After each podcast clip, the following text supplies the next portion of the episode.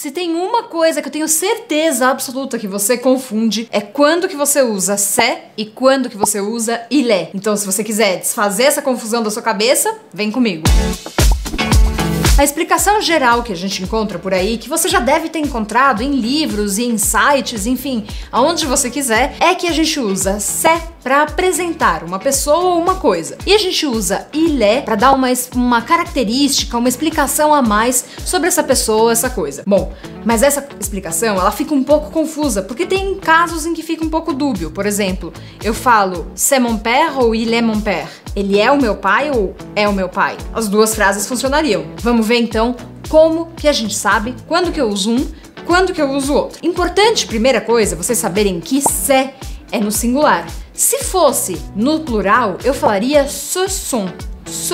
E o il est também está no singular, e se fosse no feminino, ele está no singular masculino. Se fosse no feminino e ainda no plural, a gente poderia ter outras formas. Por exemplo, ils sont, elle elles sont. A gente poderia usar todas essas variações. Agora vamos parte por parte. Começando pelo c'est. C'est tem cinco situações possíveis. Il y a cinq situations possibles d'utiliser c'est. Première situation, présenter ou identifier une personne ou une chose. C'est mon père, c'est Marie, c'est le voisin. Nous sommes en train de présenter quelqu'un ou quelque chose. Deuxième situation, annoncer l'arrivée de quelqu'un. Par exemple, c'est moi, c'est Marie, c'est Paul. Donc nous utilisons c'est plus un nom ou alors c'est plus un, pronom tonique. Moi, toi, lui, elle, etc.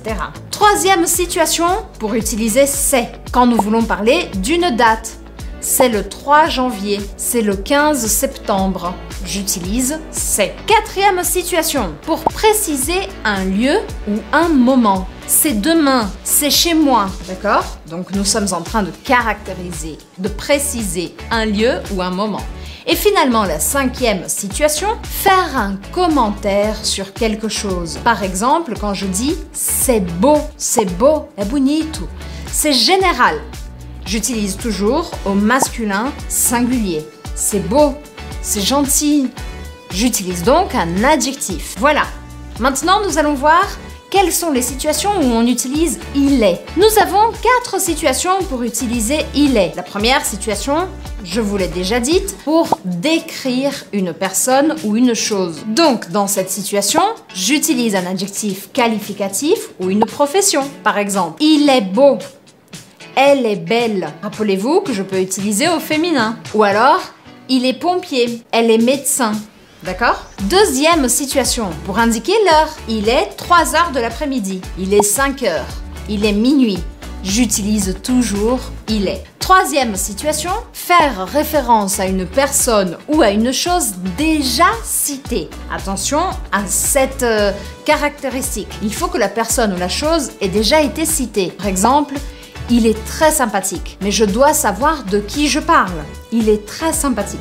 D'accord? Finalement, la quatrième situation, pour exprimer une opinion impersonnelle. Par exemple, il est tard maintenant. Il est tard maintenant, c'est l'heure d'aller dormir. Ce n'est pas une sensation personnelle, mais c'est générique pour tout le monde. D'accord Vous avez bien compris? Bom, vou falar em português uma coisa que vocês precisam fixar para vocês entenderem de vez a diferença entre os dois. Eu nunca posso usar il est com alguma palavrinha que indica, por exemplo, possessão, ou seja, il est mon père? Não c'est mon père. A gente chama essas palavrinhas de determinant, então não posso usar il est nem com artigos, nem com adjetivo possessivo, d'accord? Se você fixar essa regra, com certeza você já vai lembrar quando que você usa se e quando que você usa il est. Mesmo que tenha todas essas explicações, essa é a regra de ouro para você não esquecer mais. Por que, que é tão importante você saber a diferença entre os dois? Porque nenhum francês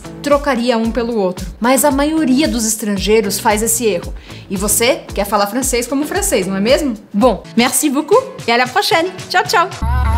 Se inscreva no meu canal e não esquece de ativar o sininho para receber absolutamente tudo do Avec Elisa e mergulhar de vez na língua e na cultura francesa.